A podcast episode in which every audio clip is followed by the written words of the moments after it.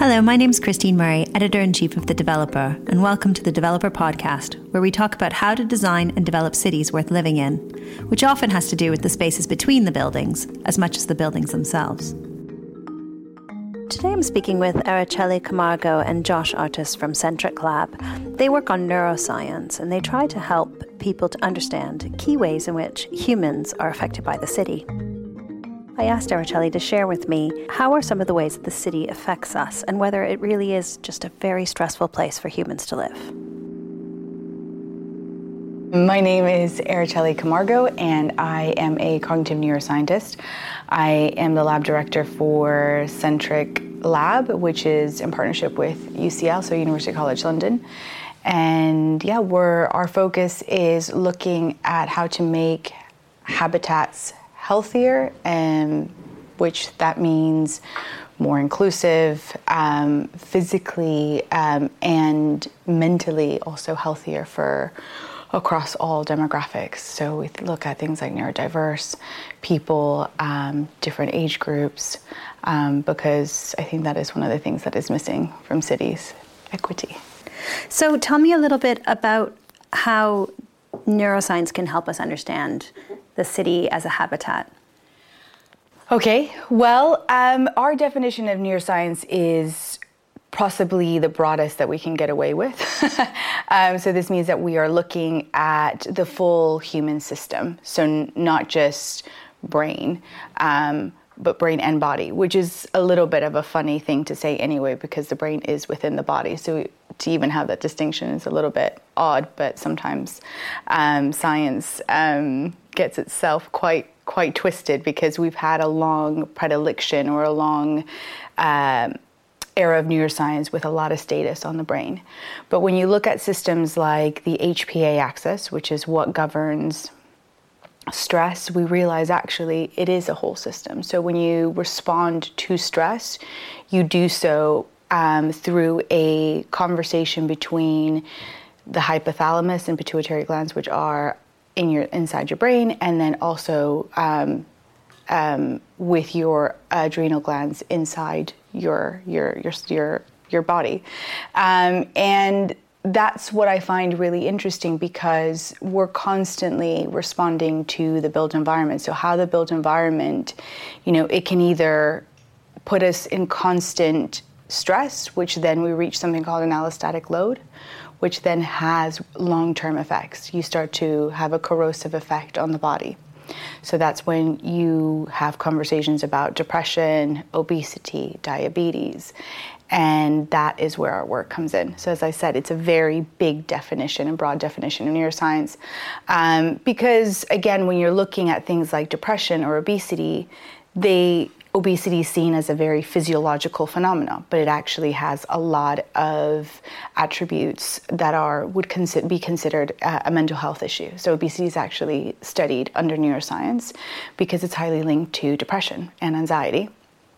Equally, depression, which is often thought of as a very mental phenomena, also has physiological implications. Um, people with depression have shown differences in their pain threshold, that they experience pain um, much more acutely in some cases than people without depression.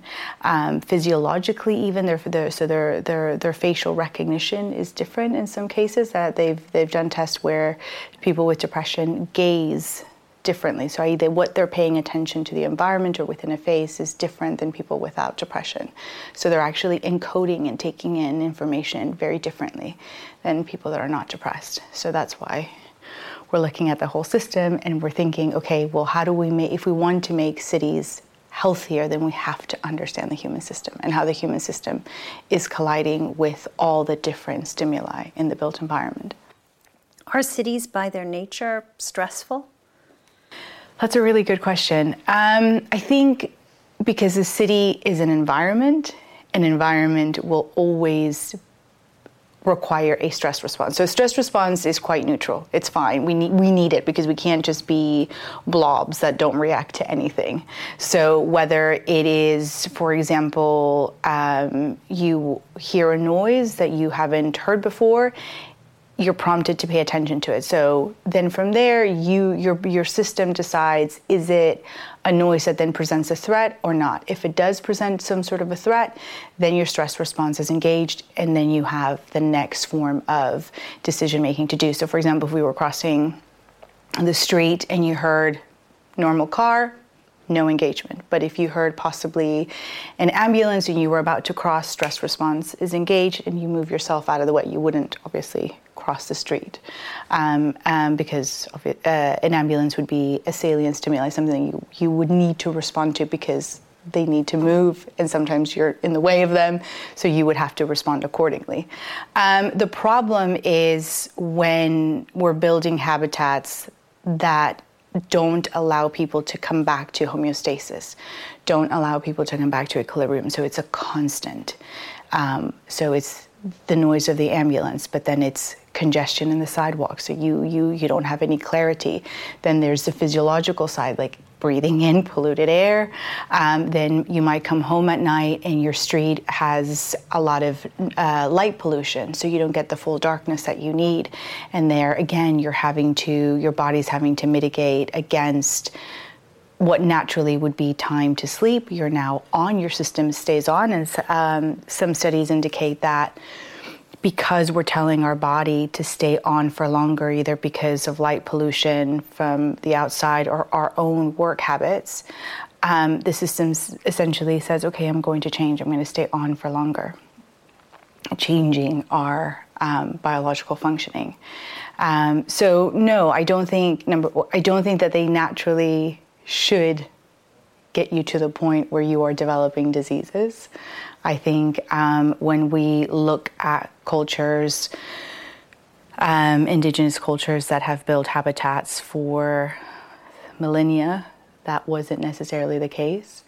Um, and um, whether it's people in the Faroe Islands that live with one with their ecosystem, that they try to pay attention to climate change and not have as much biological impact, uh, sorry, uh, their own human um, impact on the on the on their habitats or people living in the middle of the Amazon. I mean, technically, they are full of stimuli, probably at par of a city, and are having to negotiate a lot of different pieces of information, but they're also not getting, they know how to, to mitigate a bit better than when us at cities that we're just constantly bombarding humans with here's another thing and another thing and another thing. And you know, and that's not even talking about things like safety, inequality, poverty that people face as well. Again, it's another load on the system.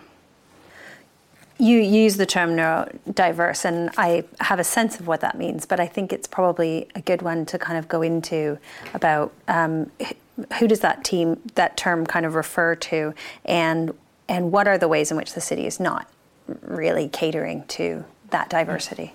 Um, so Historically or classically, the definition of neurodiversity um, was started as, as a movement, so um, um, at par to a civil rights type movement that um, people, it includes people with autism spectrum disorder, um, although I should caveat it that that is the clinical term. A lot of people that are um, autistic prefer to be identified as autistic or on the spectrum rather than have it be a disorder. So, um, or Tourette's or um, ADHD.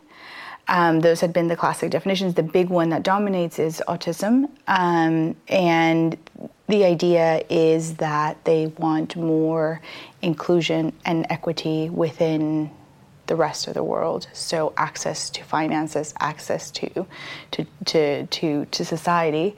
Um, um, but from the context of urbanism, no, I don't think we we cater. I mean, cities very our infrastructure. So when I say cities, very much the infrastructure is there for the young, the mobile the mobile uh, abled person, um, and possibly quite physiologically strong.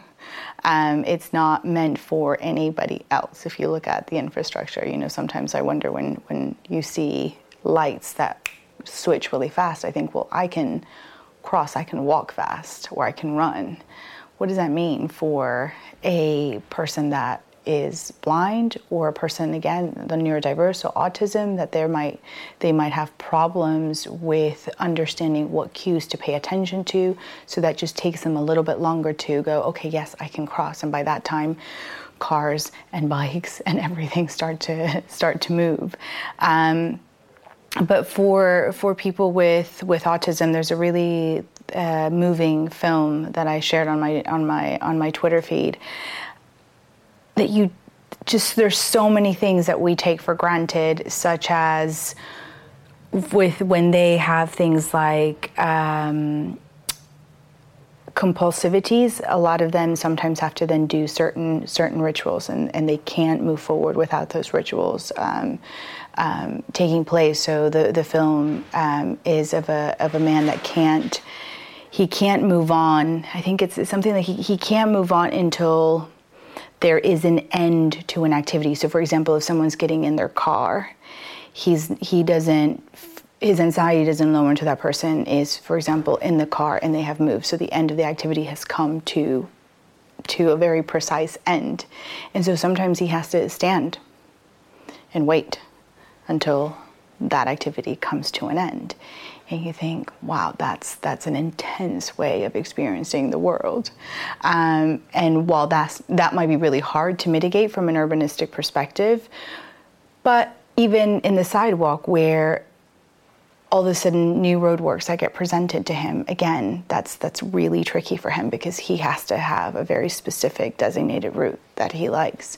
And to then present without any dialogue between city and human um, to say how does this change how somebody is now going to experience this um, to the amount of noise levels um, that we have in cities. I think the, the city's way too, too loud for anybody suffering from anxiety or um, being on the spectrum.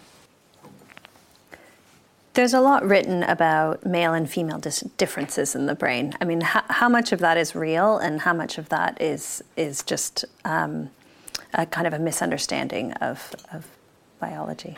Wow. Okay. So that one's a tough one. Okay. So there is, as everything in neuroscience, we still don't know. So you've got a school of thought that was presented by a scientist within autism called Simon Baron Cohen. Um, yes, the cousin of Sacha Baron Cohen, um, and he's a he's a he's an, a lead in autism, and so he was one of the first people that started to look at differences like theory of mind and empathy, and also tasks that of that people, according to his studies, that have that are on the spectrum, have a certain predilection for patternings for things that are repetitive, things that might be more mechanistic. And he called that the male brain which of course he didn't then say female brain, but if you call something a male brain, then the other alternative then is a female brain. Now, whilst there are differences within autism in certain things, I think it's a very dangerous, also slightly misuse of language to gender an organ. The brain is an organ. We don't we wouldn't say that our lungs or our liver are having a male um, function. Um, so, so I think, that, well, that is where that discussion came from of, of, of, of, the male brain. And he recently, just a couple months, uh, just a couple weeks ago, came out with, and here's more proof about the male brain. And I don't think anybody has a problem with what he is discovering. It is just the use of language. Um, but then there are, there is the socialization side of it, which then is the, almost the personification or the articulation does is where we see the difference and it does become different. But in societies that are that have less variance in how you socialize genders the differences are minimum. So um, for example if you are told if you live in a country where you are not allowed to drive a car for example of course, you don't have that skill, so you are going to do things very differently than the male counterpart that is allowed to, to navigate um, a car, and we and they have uh, we have seen those differences. There's also the big one, which is spatial cognition. That there seems to be variances in how a biologically female, or I should say female, um, will look at that. But what's the combination between socialization and what comes straight from biology? That's where we start to have conversations of difference that we that we just don't know. But then you have to ask yourself, what are we actually investigating? Because do women never get home? Of course we do.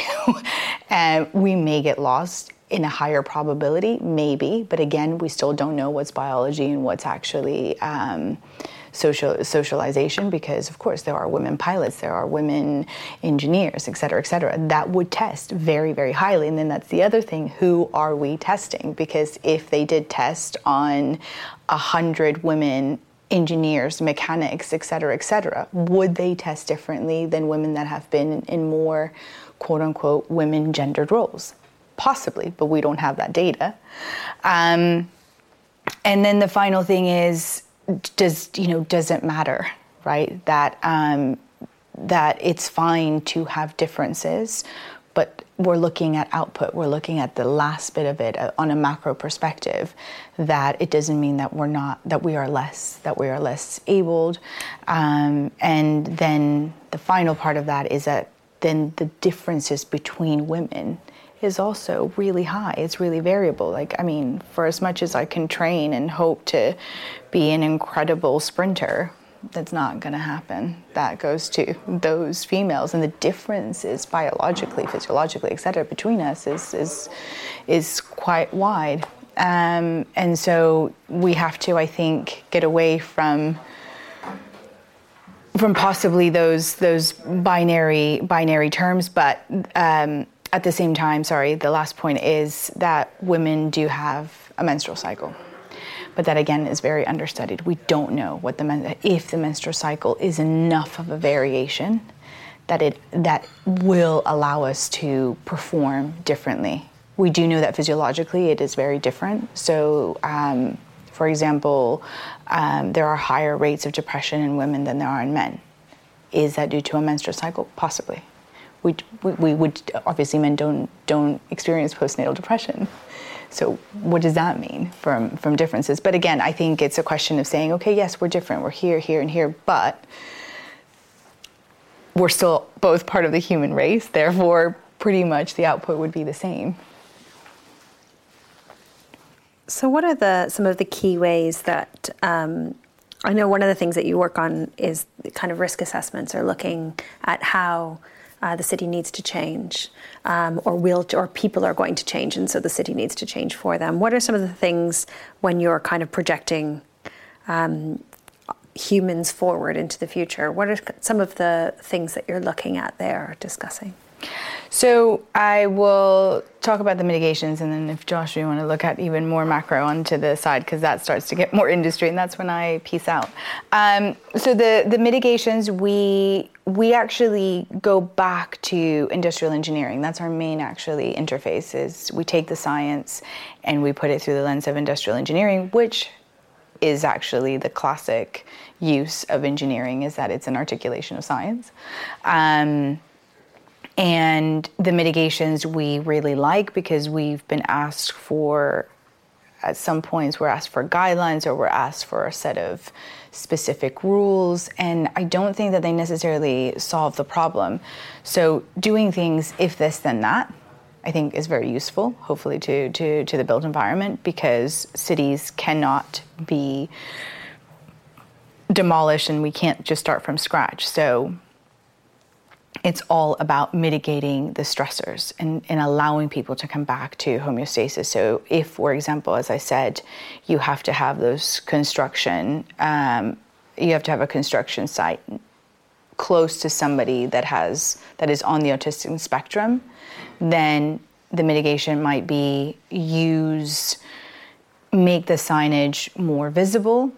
A, B, create another route um, that is you know that in advance gets gets gets the the person with a with ASD gets told what that is, um, or dampen the noise, dampen the dampen how much how much uh, um, you are going to change that person. But we don't do that, right? We just you just see these things pop up, and I and I look at it. I was like, wow.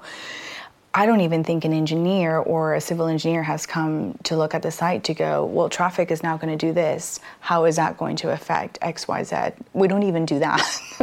so, so, so yeah. So we, we do this, these mitigations to allow um, people within the built environment to use them to solve problems. It just allows for more flexibility for problem solving. It doesn't just go, okay, in order to have walkability, you need these 10 things, tick, tick, tick, tick, tick because it, it doesn't work well because then you think, okay, well, we have those five things, but how come they didn't work in this instance? And when we think, well, okay, well, now you have, maybe you have a different demographic that you didn't have in another area. Maybe that area has, is surrounded by very different variables than, than X. And so we do mitigation so we can go in, look at an area, assess it, assess it based on its demographics, on its users, and then go, okay, you will now need more of this if you can't have that, then you need to mitigate with the following. And when it, in the city, what are some things that kind of mit- mitigate or allow us to return to stasis? Are parks really important to that? Is green space uh, neurologically more calming for us, or? So, the neuroscience on that is still up for grabs. Um, as in, we don't know it necessarily neurolo- from a neurological perspective, i.e., what is happening in the brain to allow us to come back to homeostasis. What we do know it is from a psychological perspective and from a physiological perspective. So, psychologically, yes, people experience or feedback that they feel calmer. Um, from a physiological perspective, because there's more vegetation, there's a mitigation to things like air pollution. There's also the affordance of being able to walk, to be able to run, to be active. Um, so um, there are, you know, which we know is very good for for the human system. But yeah, unfortunately, we still have to figure out if it's if it's a question of there's some theories that it might be the the variance but the coherence and the variance within vegetation when you enter when you enter a forest or or a big woodland type type thing that you submerge yourself and your eyes aren't having to to to be in in constant sustained attention you can let your mind wander because everything just makes sense. There's nothing out of place or salient or anything like that. So that just allows the brain to restore and to rest. So there's the studies are heading towards that towards that direction. But yeah unfortunately we we don't know where in the brain or how the brain is taking this information just yet. Do people if they live in cities long enough do they get a bit more numb? Is it possible that we ad- we adapt to this habitat, or is it just that we're kind of so hardwired that all of the noise and the blinking and the and the unpredictable movement of the city is just always going to be a source of anxiety? Um, well, I don't I don't think so. So the the thing with so one of the, so we've been looking at well-being and what we have now understood is that if well being is looked at from a biological perspective, as I said, it's about homeostasis. So, as long as cities give you a place to come back to homeostasis, then we're okay because it is impossible to be without stress. But at the moment, there just doesn't seem that we're heading in that direction, right? So we were at the same conference last week, and you know, adding things like drones. You think, okay, well, that's not. That's just adding one more thing that our brain is having to pay attention to, to make decisions on. Um, because even if we're not aware, our brain is still taking in the stimuli, um, and and whether psychologically we might be able to quote unquote cope with it because we're very adaptable as humans there is still the physiological underpinnings that that we might not get away with. So, for example, riding the tube, you I can't remember what's the, the stat of how many toxins we're, we're breathing in inside the tube. That's one of the highest concentrations of of air pollution. So maybe we don't come out with our heart thumping at the other side and we're able to zone out with a book, but we're still ingesting that air um, which is not it's still not good for us. So, um, and then the conversation is, you know, with that, are we then again tilting our body from being able to come back to homeostasis because we are again we're stressing we're stressing it out we're telling our entire system okay now you're going to have to help me cope with all these toxins that are that are coming in and if on top of that you're not getting a good night rest if on top of that lifestyle changes family type changes also compound on that that's when again the human system just goes okay i am going to reach a threshold and then from there endocrine systems, our metabolical systems begin to change.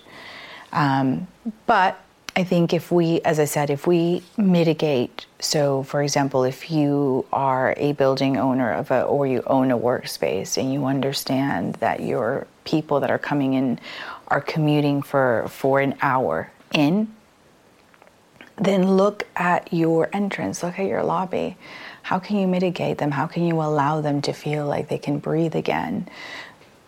Um, literally and figuratively, um, have good air quality in, in that lobby. Uh, um, possibly give them space for respite. Don't make them these vacuous, alienating spaces that, again, just stress the person out again because it's the, then you think, where do I go? Do I belong? Um, where exactly am I going? Is this am I going to this receptionist or do I do I talk to this person that looks like it's security? You know, we, we make them on purpose very unwelcoming.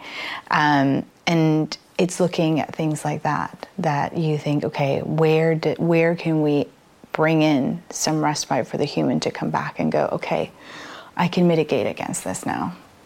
The advantages being a happier employee, uh, somebody who's calmer, are they able to perform better? I mean, uh, are there, I mean, other than, you know, the fact that you want to support humans in having a better lifestyle, are there, are there really um, tangible benefits to, to helping people cope with the city? Um, well, yeah, I mean, at a very macro level, we'll have less cases of depression and anxiety, and possibly even things like dementia and Parkinson's, which are now all associated with the level of pollution that we have. So that's one. um, we will die less of horrible diseases. That could be one good advantage of that.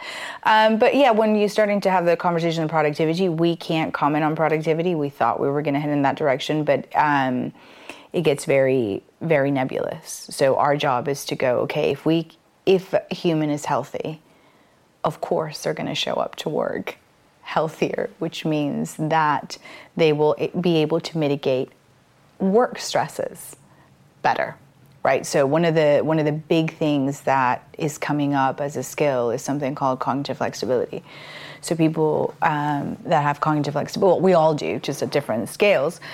So cognitive flexibility is the ability to be able to use your existing resources to then apply a new solution to something that is different or unexpected. So, for example, if a very small example, sorry, micro example is like you're trying to open a door that has always been a push, but this time it's a pull. So people that would score higher on the cognitive scale, the, t- the, the time lapse of them going, oh, why? Oh, yes, okay. It's the sign change. It says pull rather than push or whatever it is. That's having cognitive flexibility. When you take that on a, on a, on a more macro perspective, it can be things like, okay, we've got a new deadline, or we just lost a client. How do I adapt? And those types of higher cognitive um, function do need a brain that is not an allostatic load, one that is not also battling depression or anxiety or a cold or any other disease, because then your resources are there to solve those problems rather than that problem. Um, and we're not affording people at the moment. And cognitive flexibility is kind of like creativity and resilience together. yeah, I mean, it, it uh, yes, higher attributes can be associated to that. So, yeah, so if you have good amount i mean it's it's linked to things also to like memory and learning because um, the more you have in your in your arsenal of skills right um, because you have learned various different things um, that you can reapply um, then yes, that will allow you for your for the final output of cognitive flexibility to be much higher. So, for example, if I was a painter and I only had maybe three tools to to access, then how I could solve the problem would be limited to those through those three tools. So what I would be able to use for solving a problem would be limited. But then if I had seven, then I can use more resources to be able to, to, to solve the problem, which then you could say that someone, yes, that is a very good problem solver, is quite creative because they can move and navigate um, much more nimbly through, through the different challenges. So I think I'll bring you bring you in, Josh, if you want to jump over because you wanted to talk about ad- adaptation. Um, and I think uh, it would be interesting, not adaptation, but sorry, application. So I think it'd be interesting to talk about how um, different businesses in the kind of real estate area are using these um, these ideas and this science to inform. Cool. Uh, so I think it's interesting that the real estate, architecture, construction industry seem to be about 25, 30 years behind uh, uh, fast moving consumer goods, uh, the automobile industry, air industries, and such like that, that have had huge user experience uh, setups. Uh, looking at how to understand the nuances uh, that will support someone achieving their functions and tasks. And they've often been quite binary in you know very quick you know human computer interface there's so much research decades and decades of studies on that and so what we're looking to sort of present uh, to the market in this way is a kind of pre occupancy or as much really a pre-development uh, human-based risk assessment. And the reason we're looking at that, and part of what Araceli's um, been mentioning, is that you know just pick three standard industry quotes that keep going around. The you know Leesman Index recently, 45% of people said their workplace don't perform. Um, the fact that the Global Wellness Institute said approximately 12% of US GDP is lost due to things like injuries, illnesses, and disengagement in sort of workplace environments. But also, I think one of the key ones is um, a study came out in 2009 that there's a 39% increase or sorry, potential for an increase of 39% in those developing mood disorders from urban living. So they're quite key stats in presenting actually what is it that we're doing wrong with our process? Why are we not factoring the subtleties of human experience uh, into decision making more and more? And when you look at what the industry does across construction, architecture, real estate, it's all through post occupancy analysis. And the reality is that it is uh, often too late um, you know, it's once a building's handed over, there's no standard period of time. You kind of have this maybe six month period, so you don't know whether you're factoring things like novelty or the same people, what problems you're actually looking to solve through things like design.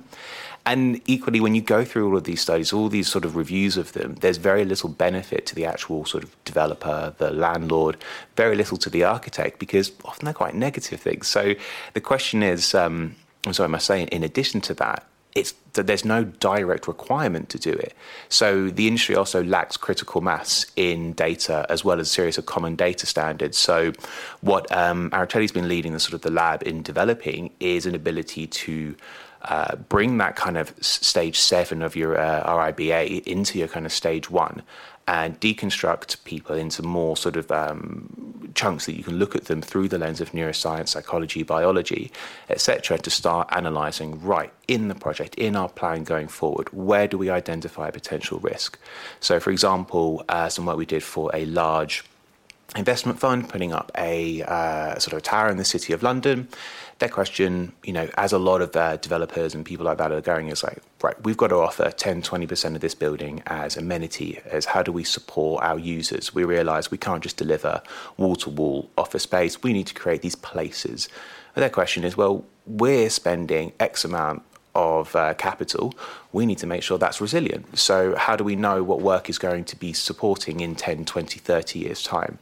Um, and so that's where we sort of would do an analysis of the urban environment as well as the type of workplace activities that we're going on. So, Araceli talks about things like um, cognitive flexibility. So, we'd map all of that out to then be able to produce these kind of risk assessment documents to help a um, a development team in their kind of programming to understand, right, you do this, you do that, you do this, you do that, and to help tweak what's already done, but in a really systematic and kind of um, uh, joined up way of thinking. So if you're looking at, you know, if you're a master planner and you're incorporating um, high levels of diverse uh, audiences or groups in a new sort of district of the town. How are you going to balance the ratios of amenity space or dwell time uh, based on how many times you need people to rest? And those are the types of things that we'd start to identify going forward. Um, do you have any particular question or a particular industry you want me to go? I at? think place is really what we're mostly focused on is really that sense of the the district at the level of the district or the city. So I think you know what might you be looking at on the level when you've got these kind of more major mixed use. Um, how do you identify? I guess you know which who who are the personas and how do you perhaps shape city um, in reaction to them? Oh, I'll, I'll let Araceli go into the personas, but I think just from the um, you know from the developers aspect, I think going back to that term that we are now very much, uh, I think the industry is running itself into the user experience well, where brands are being defined through their transparency, their honesty um, in everything that they do, but also their messaging. That when it comes to looking at you know everyone is using all these terms everywhere going, oh, well-being and placemaking, and yet very few can actually define it. And so that's where we're looking at really going, well, what can inclusivity actually mean to very diverse populations? And how do you do little tweaks and augment your built environment to be supportive of that? And we can underpin that with a lot of sort of science to help support everyone from sort of landscape architects uh, all the way through to the natural development manager. And I think from a sense of place, that's the most important thing that we're uh, working and delivering on in that side.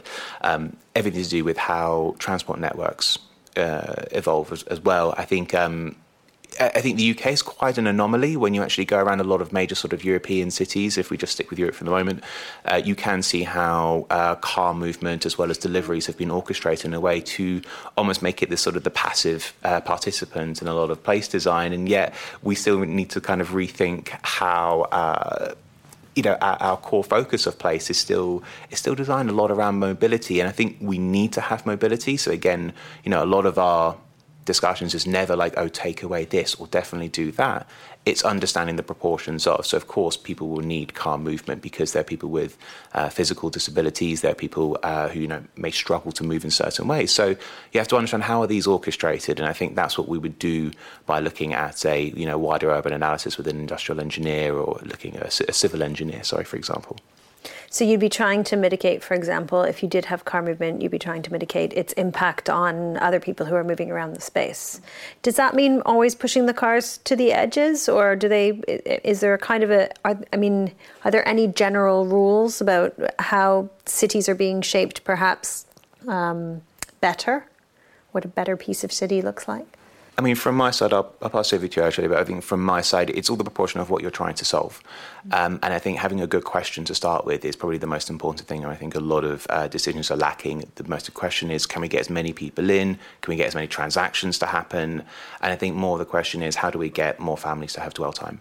How do we make it somewhere so that uh, someone can take their grandparent? Or in the case of uh, myself, somewhere I can take my younger brother who is on the autism spectrum, who can't, you know, finds it a bit tough going into central London. And I think, okay, all right, placemaker in central London, how do you make it so that I will dwell in your area? Because right now I won't go there. And I think that's the kind of question that uh, placemakers really need to challenge. Uh, themselves in how they're kind of delivering that. Um, that's from my side. I don't know if you want to talk more about the personas, um, and how they fit into how we might look at um, orientating or orchestrating things like car movement, kind of what's right and what's wrong for those demographics? Uh, well, I mean, we're never going to get rid of cars, are we? So it's sometimes I feel like it's a bit futile to have the that conversation. But what's interesting is how much of these problems are because everything's a human output. Economics is a human output. What infrastructure we create is a human output. How we create cities is a human output. Um, so the problem with cars is safety and congestion, right? So, is a car going to run over a person that cannot have the same mobility as everybody else? So, a child, a mother, a person with visual differences, person with autism, et cetera, et cetera. So, it's mitigating that. Secondly, it's they don't have to be everywhere. Again, going back to mitigations can we say, okay, that's for traffic, this is for pedestrians? And the final thing is that most of traffic or congestion is human behavior, whether it's um, society moving towards this trend of convenience, that's our fault, right? Because the more you order your Deliveroo, the more traffic you're going to create. The more you want your your own personal convenience of having your groceries delivered at a certain time, that's more traffic on the road. So if maybe as a society we thought about these things and we thought actually maybe we don't need as the somebody said last week, we don't need the package from Amazon by three o'clock this afternoon. Maybe I can get it in a week's time, or maybe I don't need it at all. Maybe I can go to the store and get it, right? So, that part of it, we have to take responsibility for how many cars are on the road, is also our responsibility. Then, also, when it comes to being on the road in itself, things like attention, I think, should really, really be studied now because we are changing. So, when I see bad behavior at junctions, so I'm a cyclist, and when I see bad behavior, both from a pedestrian, a cyclist, or a vehicle, is when the lights are no longer at par with the human behavior that is around. So, a light that changes way too fast and it's high peak time, I you you're going to get the pedestrian that's going to want to jump and wants to cross the street faster. You're going to get the car again that might run the red light because they think I'm going to be stuck here then for 5 more minutes. I don't want to. And likewise for for for the cyclist. But if we observed and somebody came in again, did an assessment and they thought, "Okay, can and this is where the smart technological infrastructure comes in that it can change with the movement of people. Why do we not have lights already that understand how much movement is happening how much how much time and this is our side how much time are people willing to perceptively find you know sorry how much time is perceptibly a, um, a good amount of time for the different things that we're doing because 30 seconds in our day and age now, I think, might be too long. But if we also mitigate with other things, then it might not be too long. So, for example, my father's an industrial engineer, and one of the ways that supposedly, I don't know if it's urban myth or if it's actual, the reason lifts have um, mirrors is because of the perception of time going up to your penthouse suite by you know a minute a minute and a half that it might take you seems like five minutes. But if you put a mirror and all of a sudden you can look at yourself or whatever distract yourself then it's no longer the full one minute and a half right? Because it's about perception. So could we apply something like that to to roads so things can happen with much more ease and we don't get the stagnation and we don't get the traffic. So you know unfortunately when we see infrastructure and again from your question about how does neuroscience come into the to the conversation is that we want to solve congestion by adding one more lane. We want to solve congestion supposedly by drones. That's not going to solve it because where you can squeeze a car a car will be squeezed. And what we need to pay attention is how are attention systems changing how do we adjust our lights, our intersections to, to be more adequate to that change in attention? And then how do we do it to where we go with human flow? And then we wouldn't have the traffic. If you don't have traffic, you don't have congestion. If congestion, there's a lot less air pollution because the car is not just sitting there emitting pollutants. What do you say to people who say, "Oh, it doesn't matter because it's going to be everything's going to be automated. Everything's going to be, you know, it's all going to be um, self-drive vehicles, and and humans are going to be taken out of the equation. They're not going to be messing messing things up with their their cars and their their free will." Um, I mean, yeah, possibly. I, again, everything is about context. That's, I think, what we're always missing in these conversations. What's the context of what you want? So, drones in the sky in the context of saving lives, awesome, because sometimes we can't get to people through vehicles and we might need um, something delivered to a paramedic that can get there quicker. That's fantastic. We don't need it to deliver your pizza right? So the same thing with with automated uh, with automation. Will it help certain demographics? Um, have more inclusivity? Yeah, perhaps. Does everybody need to be an automated car? Possibly not. Um, one of the things that we wrote in our playbook is what will that do to face-to-face communication if we go from one bubble to to to the next, and we isolate ourselves more. Um, that we're not having human-to-human contact with the frequency that we are, that essentially our biological and psychological systems need that we need we are social animals. We cannot get it. We have not evolved from that. I don't think we're going to evolve anytime soon from that. Um, and that we need it. So i think it'll solve certain problems and of course it'll create new ones. Well thanks both for talking to me today. It's been really interesting. Thank you. Thank you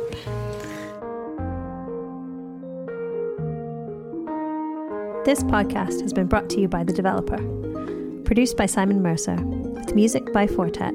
I'm Christine Murray, and you can reach me on Twitter at, at TCMurray. For more podcasts, visit us at thedeveloper.live.